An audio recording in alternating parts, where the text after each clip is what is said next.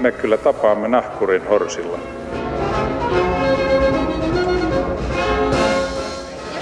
Mä sanoin, että minä juon nyt kahvia. Hyvät ihmiset, tervetuloa taas Maamikirjani kyytiin. Olemme mitä syömme, ainakin hyvin pitkälti.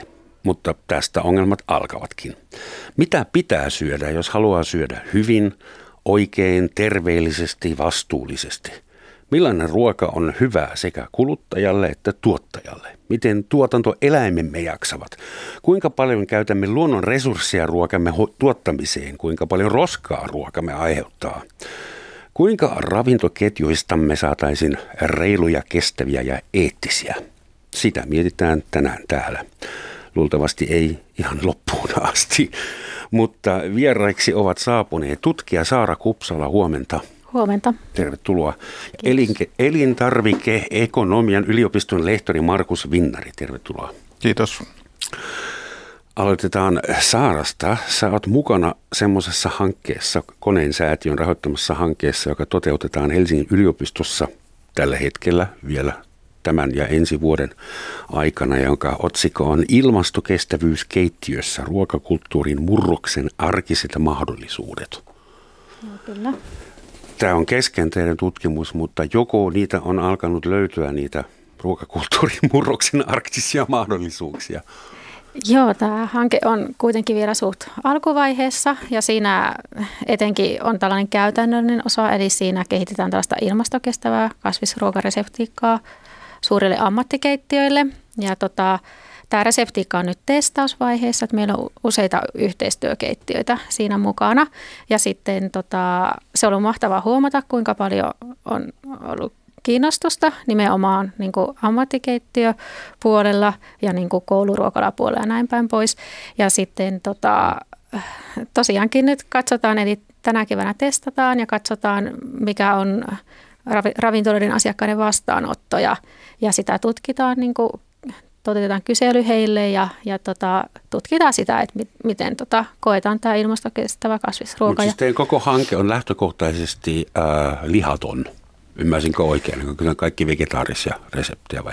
Joo, kyllä. Eli ne on ihan niin kuin vegaanisia reseptejä vegaanisia. siinä. Joo. Ei maitoa, ei kananmunia, ei kalaa, ei Joo, hunajaa. Kyllä, ei näin, näin, kyllä. Mitään eläinperäistä. Joo, kyllä.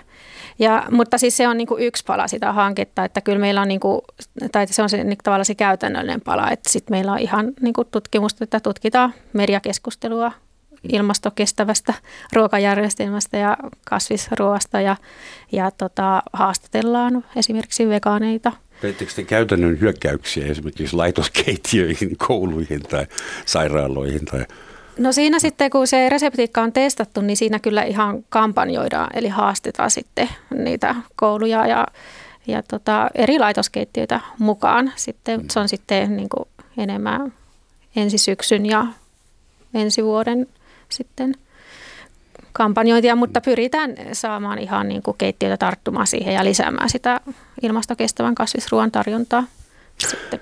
Te keskitytte siis tällä hankkeella ainakin siihen, millainen, äh, millainen vaikutus ruoan tuotannolla tai laittamisella on ilmastoon. Se on vain yksi tapa miettiä reilua ruokaa. Kyllä.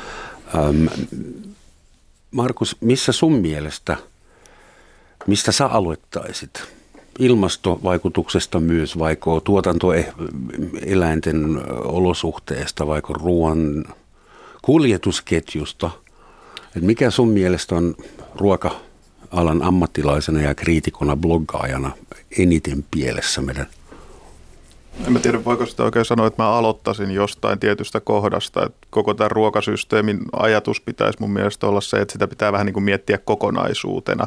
Ei siinä voi lähteä niin kuin osa optimoimaan, että nyt me mietitään vaan taloudellista etua tai nyt me mietitään vaan ilmastoetua tai nyt me mietitään sitä eläinten hyvinvointia. Kyllä nämä kaikki pitää ottaa niin kuin samanaikaisesti huomioon.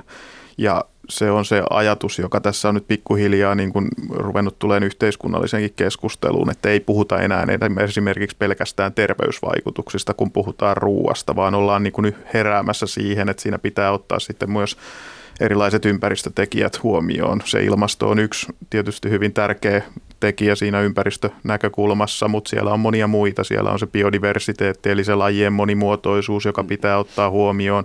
Siellä on ne ravinnepäästöt, mitä se ruoantuotanto ja kulutus aiheuttaa ja ne kaikki pitää niin kuin pystyä ajattelemaan vähän niin kuin samaan aikaan ja sitten pitää miettiä, että minkälainen sen ruoan kulutuksen pitää olla, että saadaan optimoitua nämä kaikki samanaikaisesti.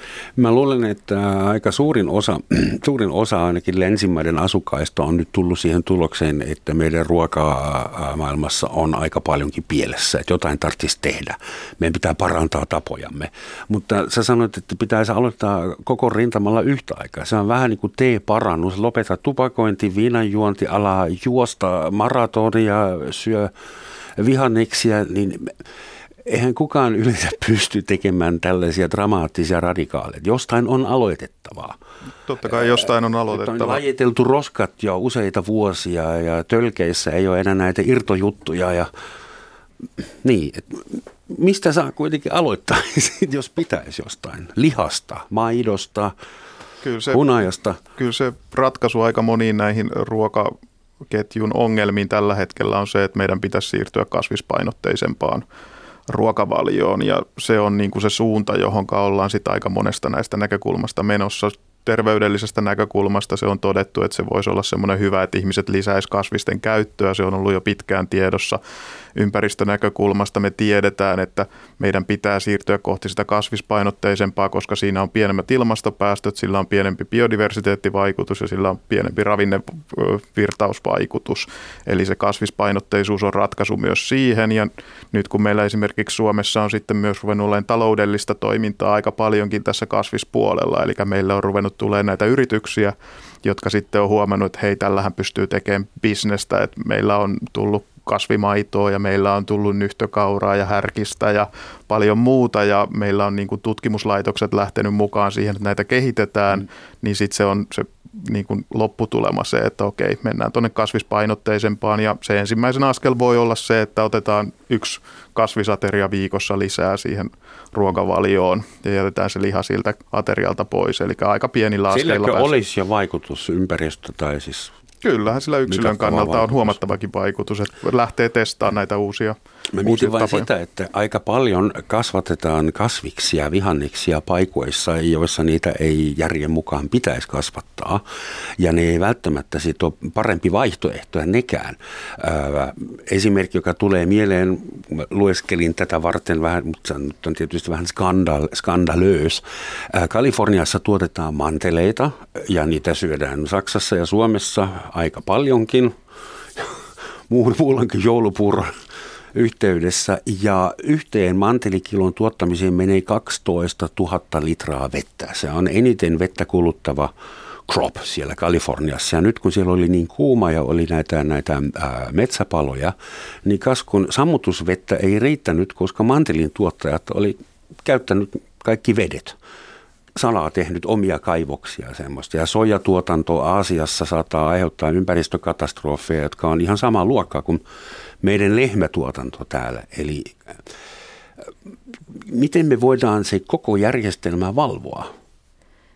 No siitä kasvis, kasvisten vaikutuksesta, niin totta kai kannattaa myös kiinnittää huomiota niin kuin yksittäisten niin kuin kasvipohjaisten ruokien niin kuin ilmastovaikutuksiin ja ympäristövaikutuksiin. Ja sitten no pääsääntönä varmaan on, että, että suosii niin kuin kaurin kasviksia ja sitten niin kuin vaikka Suomessa niin talvisin suosii juureksia ja, ja niin kuin kaaleja ja muita, mitkä tavallaan, niin kuin, niillä on hyvin pieni ilmastovaikutus ja ympäristövaikutus. Ja sitten niin kuin esimerkiksi riisi on sellainen, jolla on aika suuri ilmastovaikutus, niin sitä kannattaa välttää. Että totta kai kannattaa niin kuin kiinnittää huomiota eri niin kuin kasvikunnan tuotteiden niin kuin eri, eri tuoteryhmiin että jo, ja välttää niitä, joilla on niin kuin huonoimmat ilmastovaikutukset. Mutta kyllä se päälinja kuitenkin on, että, että niin kuin yleensä kasvipohjaisilla tuotteilla on, on pienempi niin kuin hiilijalanjälki ja, ja tota, muutkin ympäristövaikutukset pois sulkea nämä yksittäiset niin kuin, tuotteet. Ja jos nyt esimerkiksi on kovasti huolestunut sitä mantelin vesijalanjäljestä, niin onhan meillä Suomessakin esimerkiksi sitten kauramaidot, jotka on sitten aika yleisestikin saatavilla, joilla on sitten huomattavasti pienempi niin kuin jalanjälki. Että voihan niistä valikoida niistä niin kuin kasviperäisistä tuotteista myös ne, jotka, joilla on sitten pienempi jalanjälki, mutta se suuri linja, joka kannattaa pitää mielessä on se, että okei, kasvistuotteet on yleensä niin kuin pienemmällä jalanjäljellä, että et, et meistä harva syö esimerkiksi kiloa manteleita viikoittain, mutta sitten taas niitä, jotka mm. syö sitä punaista lihaa sen kilon viikossa, niin niitä onkin sitten yllättävän paljon. Ja samaan aikaan kannattaa miettiä sitä, että esimerkiksi se naudan lihakilo saattaa aiheuttaa se 15 000 litraa ää, niin kuin vesi, vesijalanjälkeä. Eli et kyllä se me niin kuin, emme tiedä paljonko kauramaito käyttää sähköä sen valmistuessa. Me tiedetään, että sillä on aika pieni, mm. ne, ne tutkimustulokset, mitä meillä tällä hetkellä on kasvismaitojen niin kuin ympäristöjalanjäljestä, niin ne kertoo hyvin yksinkertaisesti sen, että se kasvismaitojen ympäristöjalanjälki on pienempi ja siitä on ollut kansainvälisessä niin kuin lehdistössä journaaleissa jonkun verran tutkimustuloksia, mutta totta kai oletetaan, että niitä tulee sitten tulevaisuudessa vielä lisää. Tuommoinen inhottava apokalyptinen tulevaisuuden visio.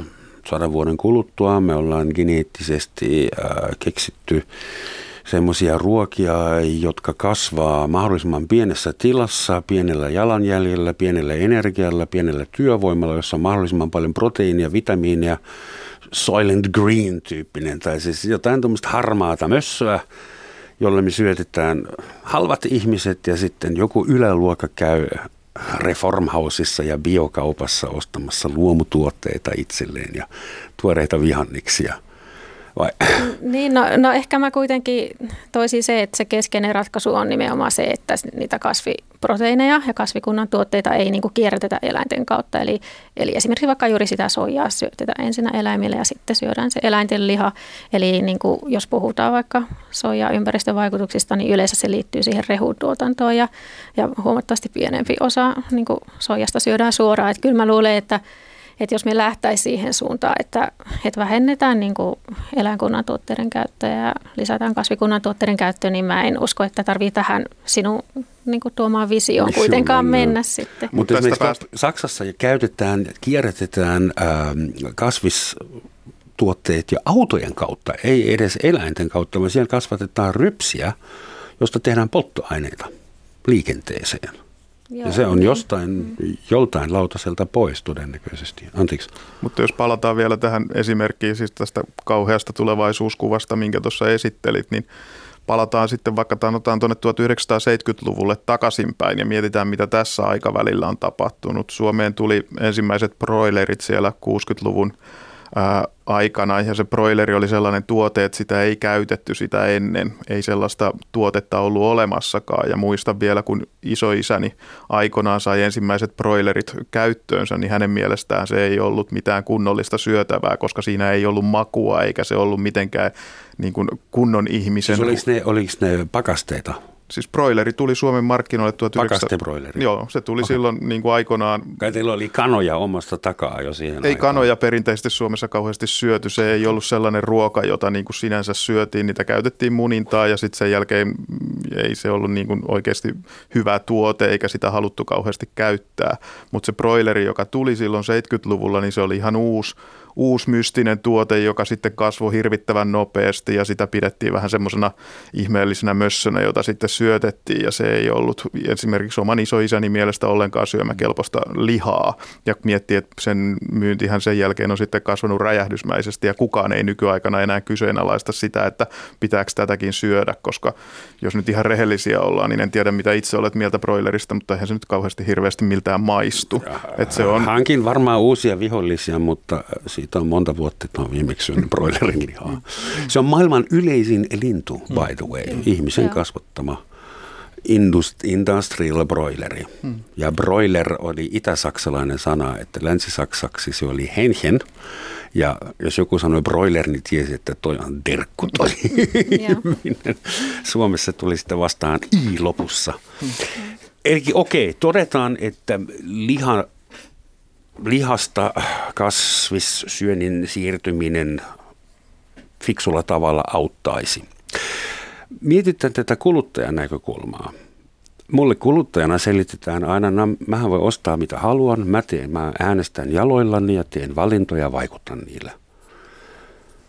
Mutta kuluttajat sitten taas sanoo, että se on politiikan homma järjestää meille kunnon ruokaa ja semmoista ruokaa, johon me voimme luottaa ja joka on edullista ja terveellistä. Eli miten se teidän mielestä, että kenellä on se vastuu siitä, mitä me syödään? Kuluttajalla, kauppialla, tuottajalla,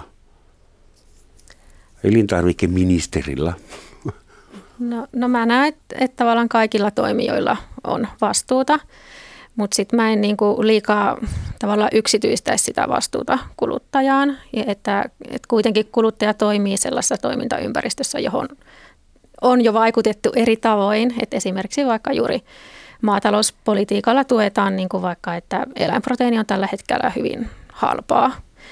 Ja, ja tota, et, et, siihen kuuluu maitotuotteet myös? Joo, ky- joo. kyllä. Ja tota, eli Eli siihen niin kuin kyllä tosi tiivisti siihen kuluttajan valintoihin liittyy se laajempi poliittinen ympäristö ja, ja, ja totta kai sitten päättäjillä ja no kaikilla toimijoilla tavallaan on niin kuin vastuuta tukea sitten niin kuin kuluttajaa myös niin kuin tekemään niitä parempia valintoja ympäristöä ja eläinten puolesta. Et esimerkiksi vaikka maatalouspolitiikkaa muuttamalla silleen, että, että, se ei, tuki, että ei tuettaisi tällaista niin kuin ei-kestäviä niin kuin teollisen eläintuotannon muotoja. Muille haita, haitallisille aineille laitetaan vero tupakalle ja alkoholille ja pensolle, lihalle ja maitotuotteille ei. Päinvastoin niitä vielä subventoidaan. Euroopan unioni tuottaa niin paljon maitoa vuosittain, että äh, ilmeisesti yritetään laboratorioissa keksiä uusia maitotuoteita, joita voisi lanseerata. Että sitten tulee tuommoisia skyyr ja erilaisia tuommoisia hype, kausittaisia maito, hapatettuja maitotuotteita. No mutta onks, eihän kuluttaja voi tehdä muuta kuin olla ostamatta lihaa ja maitoa. Niin siis se, se erikoinen ajatus, mikä tässä koko systeemissä omasta näkökulmasta on se, että kuluttajat on saatu uskoon siihen, että niillä on tietyllä tavalla täydellinen vapaus valita se, mitä, mitä ne kuluttajat kuluttaa. Kun tosiasia on se, että esimerkiksi kun me mennään tuonne laitosruokalaan, niin siellä on pari eri vaihtoehtoa, joista me sitten usein valitaan. Nyt kun Suomi on tällainen... Ö, linjastojen, ruokalinjastojen luvattu maa, niin ei meillä oikeasti ole ihan hirveästi valinnanvapautta siitä, mitä me usein syödään ruuaksi. Ja se se on yksi semmoinen tärkeä asia tässä keskustelussa, joka mun, pitä, mun mielestäni pitäisi pystyä muokkaamaan, että niitä ihmisille tulisi selväksi se, että ei ne vapaasti valitse sitä, mitä ne syö. Jos siellä työpaikalla tai koulussa tai armeijassa on vaan ne tietyt asiat tarjolla, niin ei ne silloin voi vapaasti valita sitä, mitä ne syö. Niin silloin niillä esimerkiksi laitoskeittiöillä on tosi iso vastuu siinä, että me saadaan muokattua tätä koko systeemiä. Sinne pitää saada sellaisia vaihtoehtoja enemmän, jotka on sitten tota, ympäristöystävällisiä ympäristöystävällisiä ja eettisiä ja monia monia muita asioita. Eli yksi iso asia voisi olla esimerkiksi sellainen, että saataisiin tuonne kouluihin edes pari vaihtoehtoa, josta ne lapset saa sitten valita sen ruokansa ja sitä kautta sitten saataisiin sitä muutosta aikaiseksi. Samalla lailla sinne niin kuin esimerkiksi työpaikkojen ruokaloihin pitää saada sellaisia ympäristöystävällisiä hyviä tuotteita, mutta se tietysti vaatisi ensikseen, että ne kokit käy uudelleen koulutuksen, ne oppii laittaa sellaista ruokaa, että se maistuu oikeasti hyvältä. huuto, kuka maksaa? Niin. niin, se on tietysti hyvä kysymys. Paljonko tämä ruokajärjestelmä meille tällä hetkellä tulee maksamaan? Että jos puhutaan miljardien eurojen tukiaisista, niin se on kai vähän myös siitä kysymys, että kuinka näitä miljardien tukiaisia sitten ohjataan. Että halutaanko niitä ohjata sitten enemmän sinne kulutuspäähän, että annetaan esimerkiksi niille kouluille enemmän rahaa, että ne voi hankkia sitä kotimaista hyvää kasvisruokaa, vai annetaanko ne sitten niille lihantuottajille? Mm. Tämä on arvokysymyksiä, jotka sitten seuraavakin hallitus taas puntaroi, että miten tätä halutaan tätä rahaa ohjata. Sitä rahaa tällä hetkellä jo suunnataan sinne valtavia määriä, mutta se, se on poliittinen niin. tahtotila, että miten se ohjataan. Mm. Ja sitten tähän voisi niin kuin lisätä sen, että kyllähän koituu paljon kustannuksia myöskin, jos ilmastonmuutosta ei niin kuin torjuta. Eli se, se, sehän, sitäkin on laskettu, että paljon, paljon se tulee maksamaan se tavallaan se ilmastonmuutoksen tuottamat haitat ja sitten myöskin ihan se, että nykyisin niin kuin vaikka korkeapunaisen lihan kulutus, niin se ei ole niin kuin kansanterveyden näkökulmasta kauhean hyvä ja sekinhän tulee maksamaan siis kaikki niin kuin sydän- ja verisuonitautien hoitaminen ja syöpien hoito ja diabeteksen hoito myöskin, että sekin pitäisi ottaa huomioon siinä, kuka maksaa kysymyksessä. Joo, että jotain tarvitsisi tehdä joka rintamalla ja vähän äkkiä. Mutta, Tästä mutta tuli tehdään mieleen, jo. kulutus Suomessa on, mikä muista oli yllättävä, noussut jonkin verran. Kyllä. Ja miten se on mahdollista, kun täällä on kampanjoitu ja keskusteltu ja mainostettu ja lääkäritkin on varoittaneet punaisesta lihasta ja ympäristöaktivistit, niin kuinka se selitti, selitätte sen, että maahanmuuttajat ovat aiheuttaneet sen Niin no, se, piikin? vai? niin, no se nousu on pääosiassa niin kuin broileri, eli siis no kananlihaa ja sitten sitähän pidetään yleisesti terveellisempänä ja sitten sillä on myös pienempi hiilijalanjälki kuin punaisella lihalla, mutta sitten siinä näkökulmassa ei tule sitä niin kuin, tavallaan sivuuntuu se etiikka, eli se broileri ei ole ehkä eettisestä näkökulmasta kuitenkaan se se paras valinta, mutta mut se varmaan on, että, että lihan suhteellinen hinta on kuitenkin koko ajan laskenut ja eli tavallaan elintason nousu ja näin, niin sitten ihmiset kuluttaa edelleen lihaa ja se ehkä se tämä keskustelu ilmastonmuutoksesta ja terveysvaikutuksista on kuitenkin verrattain uutta, että se ei ehkä vielä välttämättä näy monien arjen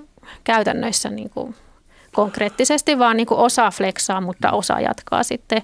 Onhan siinä kuluttajaryhmien välisiä eroja myöskin, että osa jatkaa niin kuin lihan kulutusta. No siis mä oon nyt asunut täällä vähän yli 30 vuotta ja sen voin todeta, niin kuin kaikki muutkin täällä olleet, että suomalaisten ruokatottumukset ovat radikaalisti muuttuneet 30 vuoden aikana.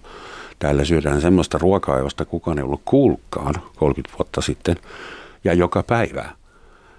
Eli siinä mielessä luulisi sen olevan äh, mahdollista, että äh, muutos lyö läpi tai tapahtuu lyhyessäkin ajassa. Ja pieni yhteiskuntahan pystyisi valistumaan ja muuttumaan paljon nopeammin kuin iso tahmea sellainen.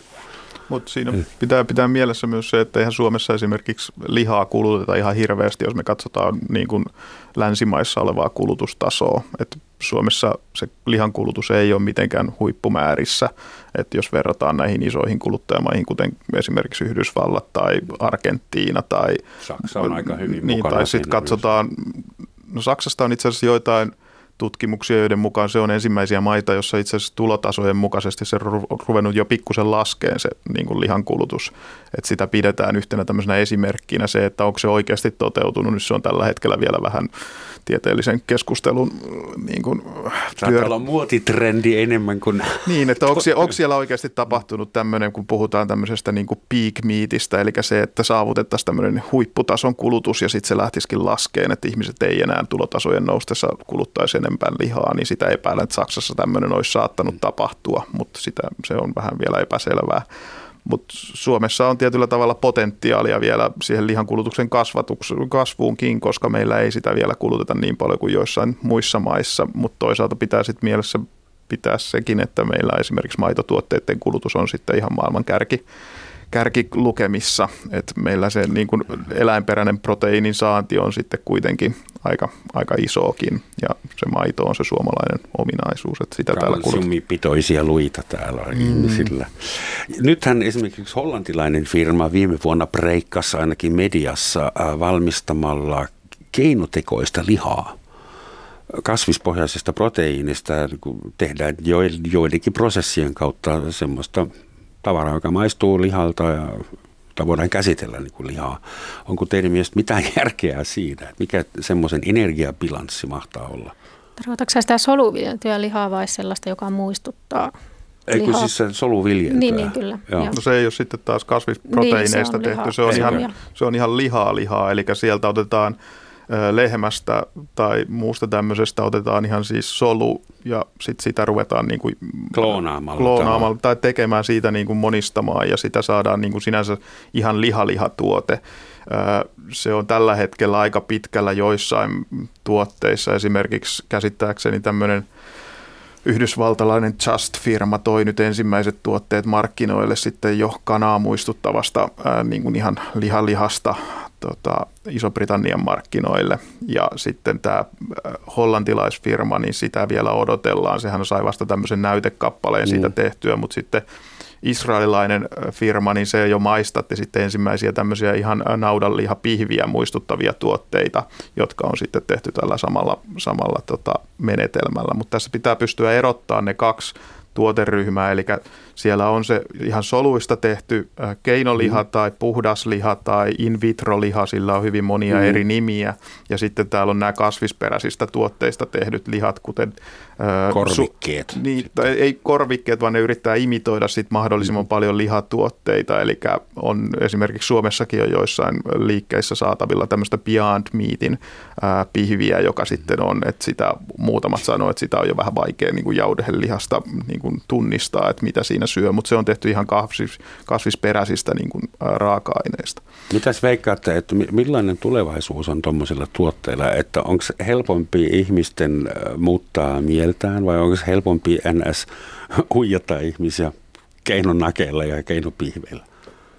No keinolihan kohdalla varmaan myös se kysymys on, että mikä se hinta lopulta sitten tulee olemaan. Että et ymmärtääkseni se on vielä ollut suht kallista, niin kuin se laboratoriolihan tuottaminen, mutta sitten taas nämä kasvis, kasvipohjaiset versiot tällaista lihaa imitoivista mm. tuotteista, ne on sitten niin kuin edullisempia, mutta siis kyllä mä nyt olettaisin sen, että, että, että jos kuluttajille tarvitaan, tarvitaan mahdollisuus, että syödään sellaista lihaa, jos, jossa tietää, että se ei ole aiheuttanut kärsimystä eläimille ja, sitten, mm. ja silloin pienemmät ympäristövaikutukset, niin varmaan niin kuin osa kuluttajista kyllä tarttuu siihen, että silloin ei tarvitse luopua siitä lihan syömisen kokemuksesta, joka joillekin on sitten niin kuin tärkeää se lihan maku ja, ja näin.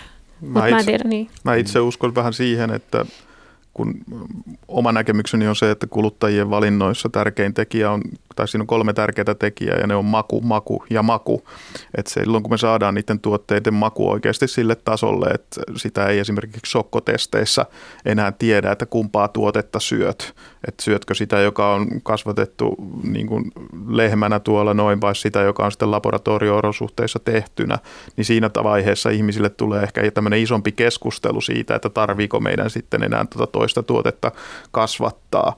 Ja mä uskon, että sillä on semmoinen niin sanottu signaalivaikutus aika isokin voi olla, että okei, meidän ei tarvitse enää toimia näin. Mä en tiedä kuinka suosittuja niistä tuotteista tulee, mutta ainakin sillä tulee olemaan iso yhteiskunnallisen keskustelun merkitys sitten sillä. Eli jos on uusi parempi vaihtoehto, niin vanha voi jäädä historiaan. Mm. Samalla lailla kuin se broileri tuli markkinoille, että sillä oli tiettyjä ominaisuuksia, jotka sitten on aiheuttanut sen valtavan kasvun. Mutta sitä jäämme odottamaan, että mitkä tahot käynnistävät sitten eettisen keskustelun siitä, että onko in vitro lihaa elävää vai ei.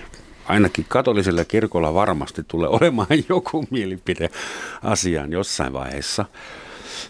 Mm, kuluttajalle tarjottiin Suomessa, se oli itse asiassa rohkea veto, vähän aikaa sitten mahdollisuus tutustua äh, hyönteisproteiiniin. Äh, en tiedä, monessa maassa se oli mahdollista. Suomi ei ollut ainoa, mutta aika nopeasti Suomi avasi portit sirkaleiville. Sen Mulla oli kotona semmoinen sirkaleipä ja katsoin, miten se syötiin, mutta itse en maistanut täytyy myöntää. Ja nyt vissiin viimeinenkin firma on mennyt konkurssiin, koska siis hyönteisproteiinia tuottava suomalainen tai jauhoja tuottava firma. Oliko se niin, että ihmiset ei ollut valmiit vielä vai onko se aivan liian friiki ajatus, että täällä syötäisiin laajalti hyönteisiä? Siis kuluttajalle annettiin mahdollisuus ja hän äänesti jaloillansa. Niin no ehkä se on monille kuitenkin aika vieras ajatus syödä hyönteisiä Suomessa, mutta mä, mä itse niin en korostaisi sitä niin siinä vaihtoehtona, että lähtee etsiä niitä ekologisempia vaihtoehtoja, että kuitenkin se on tavallaan niin uuden eläinproteiinin tuottamista samalla tavalla teollisin menetelmin kuin vaikka hmm. broileri ja muu. Ja siinä on kuitenkin niitä eettisiä kysymyksiä, koska meillä ei ole tällä hetkellä tietoa vaikka siitä, että onko hyönteisillä – kokemuksia, kykenevätkö ne tuntemaan, ja, mutta mut se tiedetään, että ne on hyvin kognitiivisesti hyvin moninaisia ja osoittavat myös hyvin monimutkaista käyttäytymistä. Eli Eli niin kuin se on eettisesti problemaattista alkaa niin kuin tuomaan sellaista eläintuotantoa, josta me oikeastaan tiedetään niistä eettisistä vaikutuksista ja hyönteisten hyvinvoinnista on tosi vähän niin kuin tietoa. Sä mietit nyt eettisyyttä itse hyönteisen näkökulmasta, mutta voisi sitäkin miettiä, että jos me ruvetaan harvestoimaan heinäsirkkoja samalla mm. mittakaavalla kuin mitä me kalastetaan meressä, niin viiden mm. vuoden jälkeen meillä on uusi iso ongelma, kun puuttuu hyönteiset. Niin, niin joo, kyllä, niin. joo, kyllähän tehomaatalous on vähentänyt hyönteisten lukumääriä ylipäätään, mutta, niin.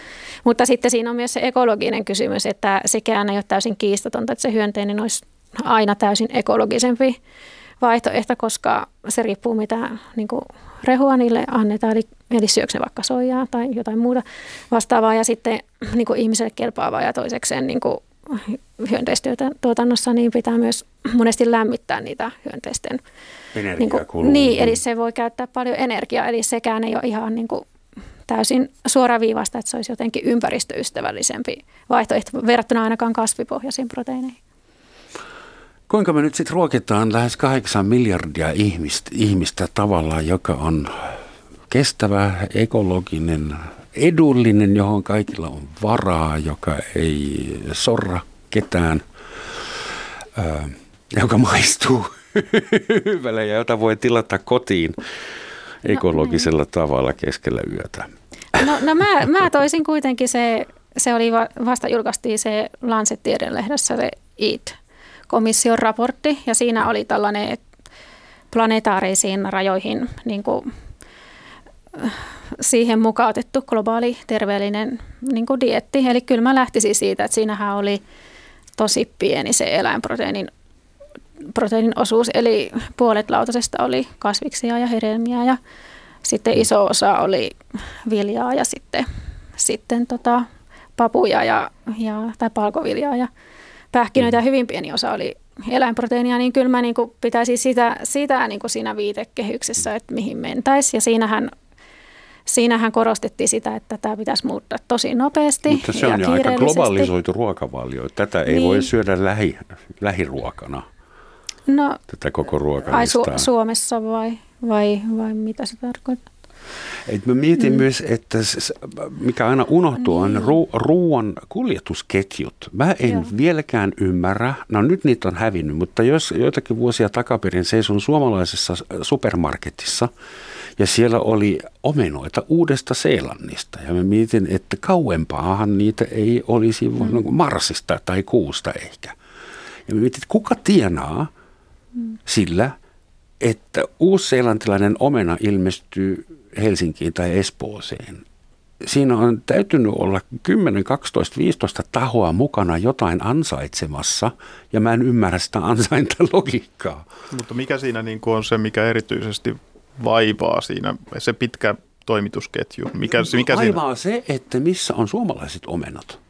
Niin no kyllähän siis... niitäkin on tarjolla. No mutta niitä kyllä... ei ollut nimenomaan Ai jaa, no samassa se kaupassa. Sitten, joo, no se on ehkä vähän problemaattista, mutta siis totta kai kannattaa suosia suureksi osaksi myös niin kuin lähiruokaa.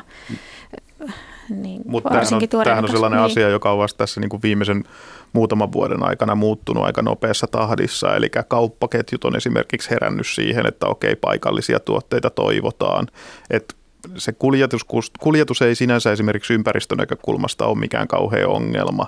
Se, että me lyödään se tankkeri tai valtava niin kuin alus täyteen niitä omenoita ja tuodaan ne tänne näin, niin siinä menee yllättävän vähän per omena sitten esimerkiksi okay. polttoaineissa ää, päästöjä.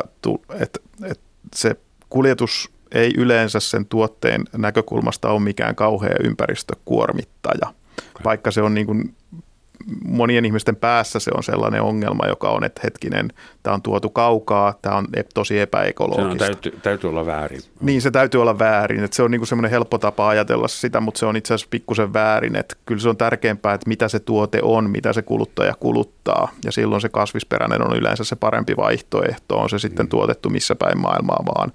Ja sitten kun se on vielä ikävä kyllä niin monimutkainen se elintarvikeketju, että jos me katsotaan esimerkiksi sitä lihaa, niin sille on saatettu sitten tuoda sieltä Etelä-Amerikasta sitä soijaa sille ruuaksi ja muuta, että siinä tarvii niin koko se ketju yrittää hahmottaa, että mitä kaikkia tässä on tarvittu, että on saatu tuotua niin kuin tämä ruokapöytään tämä tietty tuote, eli se on valitettavan monimutkainen useissa tapauksissa.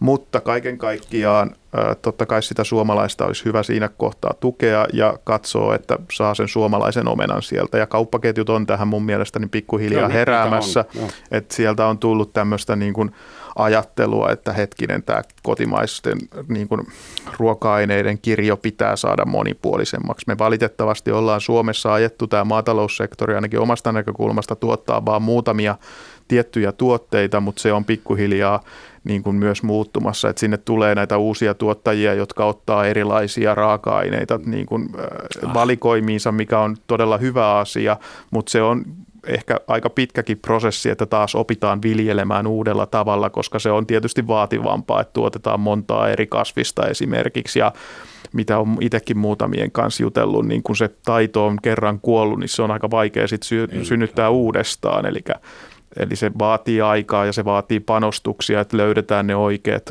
tuotteet, mitä siellä tuotetaan, mitkä soveltuu Suomen ilmastoihin, kuinka niitä täällä hoidetaan ja muuta. Että se on semmoisen uuden oppimisen paikka, mutta sille on omasta mielestä erittäin vahva tilaus tällä hetkellä ja se on ollut positiivista huomata, että erilaisissa raporteissa esimerkiksi sitä nostetaan nyt, että pitää saada valikoimaa monipuolisemmaksi ja pitää oppia niitä uusia tapoja toimia. Tämä nyt ei ole perusruokaa, mutta mun lempiesimerkki tästä on, että 90-luvun alussa Suomessa on ruvettu kasvattamaan ää, kuminaa – ja Suomi onkin maailman toiseksi suurin kuminatuottaja tällä hetkellä. Suomalaista kuminaa halutaan, koska täällä on yöttömät yöt ja sen, äh, sen öljypitoisuus on ihan eri luokkaa kuin muualla kasvaneen. Kyllä näitä positiivisia esimerkkejä löytyy, jotka on siis tämmöisiä, ja niitä tietysti toivoisi lisää. Ja siihen tällä hetkellä on esimerkiksi tutkimushankkeita menossa, jossa sitten yritetään miettiä näitä kasvisperäisiä proteiineja, mitkä soveltuu Suomeen, ja niistä on odotettavissa tuloksia. Ja sitten kun viljelijät näkee, että tätä on tutkittu ja tässä ollaan kiinnostuneita, niin ne lähtee siihen mukaan, ja pikkuhiljaa saadaan sitten sitä tuotantoa ylös. Mikä on edullisin tapa syödä paremmin eettisessä mielessä. Mietin, että kuluttajana. Koska jos mä oikeasti ostan pelkästään luomutuotteita ja, ja rakkaudella tuotettua Kobe-lihaa ja semmoista, niin eihän kellään ole oikeasti varaa syödä sillä tavalla. Mutta mi, mitä voidaan tavallisella budjetilla, kuukausipalkalla, eläkkeellä tehdä, jolla olisi joku vaikutus omaan hyvinvointiin ja myös maailman hyvinvointiin? No kauden kotimaiset kasvikset on kuitenkin pääosin suht edullisia, jos niitä syö kauden mukaan. Mitä ja, niitä mahtaa helmikuussa Niin, niin no se tietenkin tämä ei ole paras aika, mutta kyllähän vieläkin löytyy kotimaisia mm. omenoita ja, ja sitten juureksia ja tällaisia. Ja, sitten, ja toki sitten ihan perusraaka-aineet, niin kuin viljat sellaisena, mm. että heti kun mennään vähän prosessoidumpaan, niin sitten se alkaa nousta se hinta vähän sen, mutta kieltämättä siinä on vähän, että – että tämä taas menee siihen poliittiseen ohjaukseen, että totta kai pitäisi niin kuin se kulutusympäristöjen tukea niin kuin enemmän niitä eettisempiä valintoja, ympäristöystävällisempää valintoja. Ja se pitäisi näkyä myös siinä ruokien hinnassa just tämän, minkä toki se haittaa veron kautta esimerkiksi. Ja, ja maataloustukijärjestelmän uudistamisen kautta. Euroopan unioni tukee maatalous, maataloutta enimmäkseen niin tilan koon mukaan, eikä niinkään sen mukaan, millä tavalla, millä eettisellä tavalla siellä tuotetaan jotain. Olisiko siinä, onko Euroopan unioni aiheuttanut meille ongelmia ruoan suhteen? No, en tiedä, onko se niin. Euroopan unioni vai ollaanko me osa sitä järjestelmää, jossa niin kuin meillä on loppausjärjestöjä, jolla on niin kuin valtava voima sit poliitikoille ajaa tiettyjä asioita läpi ja ne loppausjärjestöt on esimerkiksi sitten tiettyjen tuottajien asialla – että en mä lähtisi sitä Euroopan unionia siinä ehkä niin syyttään kuin sit sitä kokonaisjärjestelmää, missä ei olla sit mietitty ehkä sitä kuluttajan, kuluttajan näkökulmasta niin hirveästi sitä ruokajärjestelmää, mutta oma näkemykseni on, on se, että se on pikkuhiljaa muuttumassa tämä tilanne. Ruoka on noussut esimerkiksi viimeisen kymmenen vuoden aikana aika vahvasti siihen keskusteluun mukaan, että koska sillä on niin isot ympäristövaikutukset, että sekin pitää ottaa tässä kaikessa huomioon. Mutta se on iso järjestelmä ja ne muutokset tietysti ottaa oman aikansa. Se ei tule yön yli muuttumaan, että se vie tietyn aikajänteen, että siellä saadaan ajettua näitä, mutta hyvin paljon siellä jo tehdään. Jos katsoo, mitä esimerkiksi elintarviketeollisuus on niin kuin ollut tosi aktiivinen. Siellä on lanseerattu uusia tuotteita, kaupat on ottanut valikoimiinsa, kaupat on muuttanut valikoimiaan, tosi monet ravintolat on muuttanut valikoimiaan näistä ympäristö- ja eettisistä syistä nyt jo. Ja kyllä siellä niin kuin paljon tapahtuu, mutta ei se tule tapahtuu ihan yön yli. Se nyt se taas kuulostaa siltä, että kuluttaja on itse se roisto, koska se nyt ei vaan paranna tapojaan. Että mietin, että kaikki tietävät nykypäivänä, että sokeri on vaarallinen juttu, jos sitä syö liikaa, varsinkin jos ei liiku. Ja siitä voi saada diabetesta ja vaikka mitä ikävää. mutta silti sitä sokeria vaan syödään. Ja pari vuotta sitten tuli semmoinen uutinen, että ensimmäistä kertaa maapallolla on enemmän liikaa lihavia ihmisiä kuin aliravittuja. Niin jotenkin siinä on joku fundamentaalinen ristiriita mun mielestä. Niin siis... Et, että valistus ilmeisesti ei tuota tuloksia. Niin no, kun lihansyönti mm. kasvaa ja yleisyönti kasvaa joo. ja diabetes kasvaa. Joo, ei, ei se pelkästään, kyllähän sen niin näkee siinä, että, että nykyisinkään suomalaiset ei selkeästi syö suositusten mukaan läheskään, että ei syödä.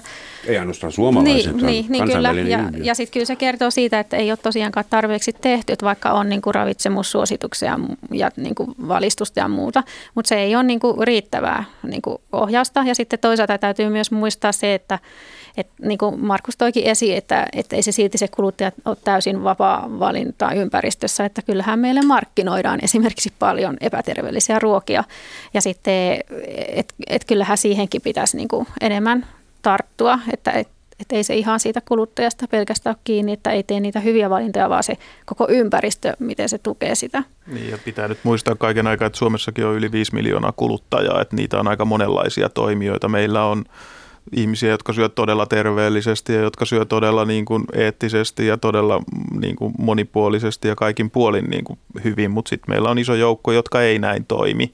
Että se kuluttajasta yksistään puhuminen on vähän sillä harhaa johtava, että pitäisi muistaa, että siellä on hyvin erilaisia, erilaisia toimijoita ja sen ravitsemuspolitiikan pitäisi sitten jotenkin yrittää hahmottaa niitä eri, eri toimijoita, joita siellä on ja niin kuin ohjata niitä, jotka käyttäytyy sitten niin mahdollisesti ei niin toivottavasti sinne toivottavan porukan tykö. Sä mainitsit jo vähän, että se saattaa olla tilastoharra, mutta ehkä Saksassa äh, rikkaat syövät vähemmän lihaa nykyään ajatusprosessin tuloksena, mutta ei tiedetä vielä, että onko se vain onko se trendi vai vai totta, mutta onko olemassa joitakin esimerkkejä muista maista, jossa selkeästi ihmisten ruokatottumukset tai ruoan hankkimista ja tuotantotottumukset olisivat muuttuneet eettisempään, kestävämpään suuntaan? No siis se, on, se vaikea kysymys on tietysti se, että mitä ymmärretään sillä eettisyydellä, että kun jos me katsotaan luomua, joillekin se on se niin kuin eettinen tapa syödä, niin kyllähän sen niin kuin kulutusmäärät on pikkuhiljaa ollut useissa maissa kasvussa. Tanskassa esimerkiksi on hyvinkin paljon tätä luomua suosivia henkilöitä, mutta sitten taas, että onko sillä luomulla oikeasti isompaa ympäristömerkitystä, niin oma näkemykseni on, että ei ainakaan tällä hetkellä, että se on vähän sellainen – erottautumisen tapa enemmän kuin todellinen niin kuin ympäristöteko. Tai et, ainakin elitistinen, koska... Niin, niin, niin että et mä en itse pidä sitä luomua sinänsä niin kuin kauhean hyvänä eettisenä ratkaisuna. Sillä voi olla positiivisia vaikutuksia, mutta kaiken kaikkiaan se on ehkä aika pieni lopputulemaltaan. Et, et se niin kuin keskustelu siitä, että mitä sillä eettisyydellä ymmärtää kukakin, niin se on aika iso keskustelu, että onko se sitä reilua kauppaa, onko se sitä luomua, onko se sitä paikallista, onko se sitä kasvisperästä. Ja jos tästä kirjosta esimerkiksi pitäisi valita se, että jollain isoin ympäristönäkökulmasta se vaikutus, niin kyllä se on se kasvisperäinen ruokavalio ja silloin se eettisyys on sitten sitä kasvisperästä. Ja sitten kun jos siitä lähdetään, että onko siellä tapahtunut jotain, niin kyllä siellä pientä nousua on havaittavissa – ää, ainakin kasvissyöjien määrässä, mutta sitten toisaalta myös niissä ihmisissä, jotka sanoo, että ne välttää tiettyinä päivinä esimerkiksi lihan syömistä, tämmöistä semivegetaristista, mm-hmm. niin niitä on tullut jonkun verran Suomessakin lisää. Mutta sitten, että olisi tapahtunut joku tämmöinen valtava kasvisruokailun mullistus, niin sitä ei, ei ainakaan oman mm-hmm. tutkimuksieni mukaan ole Mikä sen tapahtunut. nimi oli semmoisia, jotka syövät vähän kaikkea, mutta valikoidusti ja, ja vastuullisesti – mikä se oli? Ei, Fleksitaristi. Fleksitaristi, just tämä on hienoa, että vaikea pysyä perässä. Joo, näitä termejä on mm. todellakin näitä. tähän ruoka-aiheen ympärille tullut ihan yllin kylli. Yksi asia, mikä liittyy ruokaan kiinteästi, josta ei ole puhuttu, jota ei tässä kontekstissa yleensä ajatella, on ruoan pakkausmateriaalit. Koska kaikki meidän ruoka, ihan kaikki, ymmärtääkseni, pakataan johonkin. Myös omenat ja nämä kaikki pakkausmateriaalit, ne pitää tuottaa jossain, nekin pitää kuljettaa, ne kuluttaa energiaa, ne saastuttaa ympäristö, ne päätyy johonkin mereen tai mihin päätyvät tai mikromuoviksi. Että olisiko se hyvä paikka aloittaa? Semmoisia yrityksiä on ollut, että pakkausmateriaalit jätetään kauppaan. No. Ja kauppa sitten joutuu laittamaan sinne jonkun recycling-korin, johon voi jättää kaikki ylimääräiset muovit. No niin hyvähän tuohon suuntaan olisi enemmän totta kai niin kuin mennä, että, että vähennetään koko ruokaketjussa sitä pakkaus, pakkausten käyttöä. Ja siihen tietenkin pitää ajaa eteenpäin. Mut tosiasia on jälleen kerran se, että valitettavasti se pakkauksien ympäristöjalanjälki ei ole mikään ihan hirveän iso, kun verrataan siihen koko tuotteen niin kuin, elin- mm. tai ympäristövaikutuksiin. Eli Niistä pakkauksista on hyvä olla kiinnostunut, mutta yhä enemmän se on niin kuin kiinni siitä, että mitä se pakkaus sisältää, että mitä tuotteita sieltä ostetaan. Että se, on, se on se iso, iso vaikuttava tekijä. Ja Suomessa esimerkiksi, niin kyllä meillä niistä pakkauksista aika hyvin pidetään huolta. Että meillä on kuitenkin aika hyvä tuo jätehuoltosysteemi esimerkiksi monelta osin ja se ei niin kuin meiltä ei... pantti ja kaikki. Niin, no. että jos Suomesta jotain haluaisi viedä esimerkiksi maailmalla, niin kyllä tuo meidän pullojen kierrätyssysteemi on sellainen systeemi, joka aika monessa maassa tulee ikävä, kun siellä kattelee, että kuinka paljon niitä pulloja on joka paikassa. Että kyllä meillä Suomessa Yritäpä on... viedä sitä maahan, jolla on 16 osavaltiota mm. tai 53. Kyllä. Tai helppohan se Suomessa on niin. järjestää tölkkipatti. Mutta mut se on niinku hieno, hieno esimerkki siitä, että kyllä me suomalaiset ollaan aika hyviä sillä puolella, että se on niinku hyvin hoidettu. Ja niin kuin, sillä on totta kai me pystytään sitä vielä parantaa. Esimerkiksi nyt on ollut viime aikoina keskustelua siitä, että pitäisikö näistä mustasta, mustista muoveista ää, luopua, koska ne koneet ei esimerkiksi tunnista sitä mustaa muovia, jotka sitten sitä lajittelee. Ja se on varmaan semmoinen, joka nyt on sitten pikkuhiljaa tapahtumassa, että siitä ollaan sitten ää, niin kuin luopumassa siitä mustasta muovista, että saadaan se lajittelu yhä tehokkaammaksi ja pystytään hyödyntämään niitä jakeita ja katsoa, että mitkä niistä kannattaa polttaa ja mitkä niistä kannattaa sitten pistää uusien muovien niin kuin tuottamiseen. Eli se on, se on ihan tärkeä keskustelu, mutta se ei saisi hävittää alleensa sitä tosiasiaa, että pitäisi enemmän keskittyä siihen, että, että, että mitä siellä pakkauksessa on, kuin miten se on pakattu. Yksi asia, josta ei puhuttu vielä ollenkaan ja ehkä jotkut kuulijat on jo raivoissaan sen takia, on, täällä puhutaan ruoan eettisyydestä ja moraalista ja, ja, ja ympäristövaikutuksista maassa, jossa en tiedä kuinka suuri prosenttiosuus meidän ruoasta päätyy roskikseen. 20 ainakin, varmaan 30, että mua hävettää joka toinen päivä sitä, että mitä mä oon ostanut enkä jaksanut syödä tai huomaamatta alkoi homehtua jossain nurkassa ja piti heittää pois. Olisiko siinä potentiaalia? Koska siis niin kuin, epäeettisintä on tuottaa broileri Auschwitz-oloissa ja sitten heittää sen suoraan roskikseen. Mun mielestä sitten se on moraalisesti joka, joka, jopa ansiokasta syödä se, se eläin sitten ainakin osittain. Mutta millainen potentiaali teidän mielestä esimerkiksi lainsäädännöllä, että jos joku hukkaa 30 prosenttia pensastaan, se niin kuin läträä sitä pitkin katua, niin poliisi puuttuu hyvinkin nopeasti asiaan. Mutta jos joku hukkaa 30 prosenttia ruoastaan, ja, no, se on ok. Mm. No kyllä toi ruokahävikkö on tosi tärkeä kysymys nimenomaan niiden ympäristövaikutusten kannalta ja sitä pitää vähentää tosi paljon ja, ja enemmän just järjemmillä ohjauskeinoilla tarttua siihen. Ja siinä on onneksi ollut paljon niin kuin niin kuin myös kansalais, niin kuin yhteiskunnan puolelta liikehdintää just näitä niin kuin ravintoloita, jotka jotka käyttää niin kuin muuten hukkaan menevää ruokaa ja Mutta näin päin pois. Niin, niin se, jonkun joo, apsin, joo, että mun naapuri joo. ilmoittaa apsin mm. kautta, mm. että mulla on kolme omenaa, jota en jaksa syödä, halutko ne? Niin, niin. Mutta siinä, kyllä siinä on vähän monimutkainen kysymys, koska siihen vaikuttaa niin paljon, siis, että no ruoka on suht edullista kuitenkin, että se monille se ei maksa niin paljon, että jos hävi, hävittää sitä, että se liittyy myös siihen ihan tähän, että miten suunnittelee sen ruokaostokset ja sitten, että oikeasti käyttää sen, mitä ostaa. Mutta sitten myös kauppaketjut ja ravintolat, niin niissä on myös tosi paljon ruokahävikkiä ja siihen sitten yksittäisen kuluttajan on vaikeampi vaikuttaa sitten siihen. Tästä on Suomessa nyt viime aikoina omasta mielestä ollut aika paljonkin keskustelua tästä ruokahävikistä ja se on tietysti ihan tervetullutta, ei siinä mitään ei sitä ruokaa pois kannata hukata ja se on niin kuin hyvä asia, että siihen kiinnitetään huomioon, että ihmiset ottaa esimerkiksi oikein määrän ruokaa tuossa, kun ne menee laitosruokalaan sitä niin kuin nauttimaan ja ne ostaa sitä kotionsa sopivia määriä. Se on hyvä, että siitä puhutaan, mutta tässäkin asiassa se koko elinkaaren aikainen niin kuin hävikki pitäisi ottaa huomioon. Eli pitäisi pystyä vähän miettimään sitä, että paljonko siinä tulee sen ruokaketjun eri vaiheissa sitä hävikkiä aiheutuu.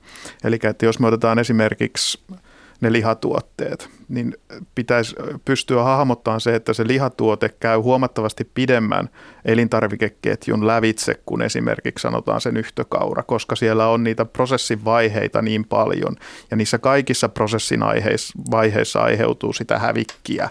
Ja jos sitä katsotaan sitä kokonaishävikkimäärää, mikä sitten aiheutuu siitä, niin se ei ole ainoastaan se, että mä laitan tämän tästä lautaselta niin nyt roskiin, mä en tätä syönyt, vaan se koko elintarvikeketjun aikana tapahtuu sitä hävikkiä ja siitä syystä sitten tämän hävikkikeskustelussa pitäisi myös olla mukana se, että okei, mitäs, mistä tuotteista mä aiheutan tätä hävikkiä ja kuinka paljon. Eli että jos me katsotaan esimerkiksi sitä naudanlihaa, niin sillä on yleensä vielä sen koko ketjun näkökulmasta huomattavasti isompi merkitys, että sitä hävikkiä tulee niin paljon. Ho, arvon vieraat, Saara ja Markus, tän enempää ei varmaan ehditä edes luetella, mitä kaikkia ihmiskunnan ravitsemuksessa on tällä hetkellä pahasti pielessä. Että sen verran muistan, että jos haluaa aloittaa jostakin, niin lihansyönnin vähentäminen olisi hyvä alku. Niin, syödään torstaina sitten hernesoppaa ilman kinkkua tai jollain hollantilaisella 3D-printatulla in vitro semmoisella. Onko teillä joku 10 sekunnin message vielä lopuksi, että niin, no, jotain muuta joo. konkreettista? Tai no mä korostaisin sitä, että, että se tarvitaan nopea muutos. Eli siis tämä meidän ruokajärjestelmä on pakko laittaa niihin planetaarisiin rajoihin. Ja siis se, se ei tavallaan, siis se lihansyönninkin vähentäminen pitäisi olla suht nopeaa niin kuin globaalilla tasolla. Et, et mä korostaisin sitä, että hyvä, että tämä niin kuin muuttuu, mutta myös se muutoksen nopeus että se on myös olennaista, jos, jos halutaan estää niin kuin ilmaston lämpeneminen yli yhden ja puolen asteen. Eläköön globaali vastuullinen resurssien käyttö ja paikallinen regionaali keittiö, sovitaanko niin? Joo, kiitoksia. Tähän loppuun vielä sitaatti. George Bernard Shaw, suuri kielifriikki. Irlantilainen näytelmäkirjailija sanoi kerran, there is no sincere love than the love of food. Ei ole rehellisempää rakkautta kuin rakkaus ruokaan. Kiitoksia ja hei.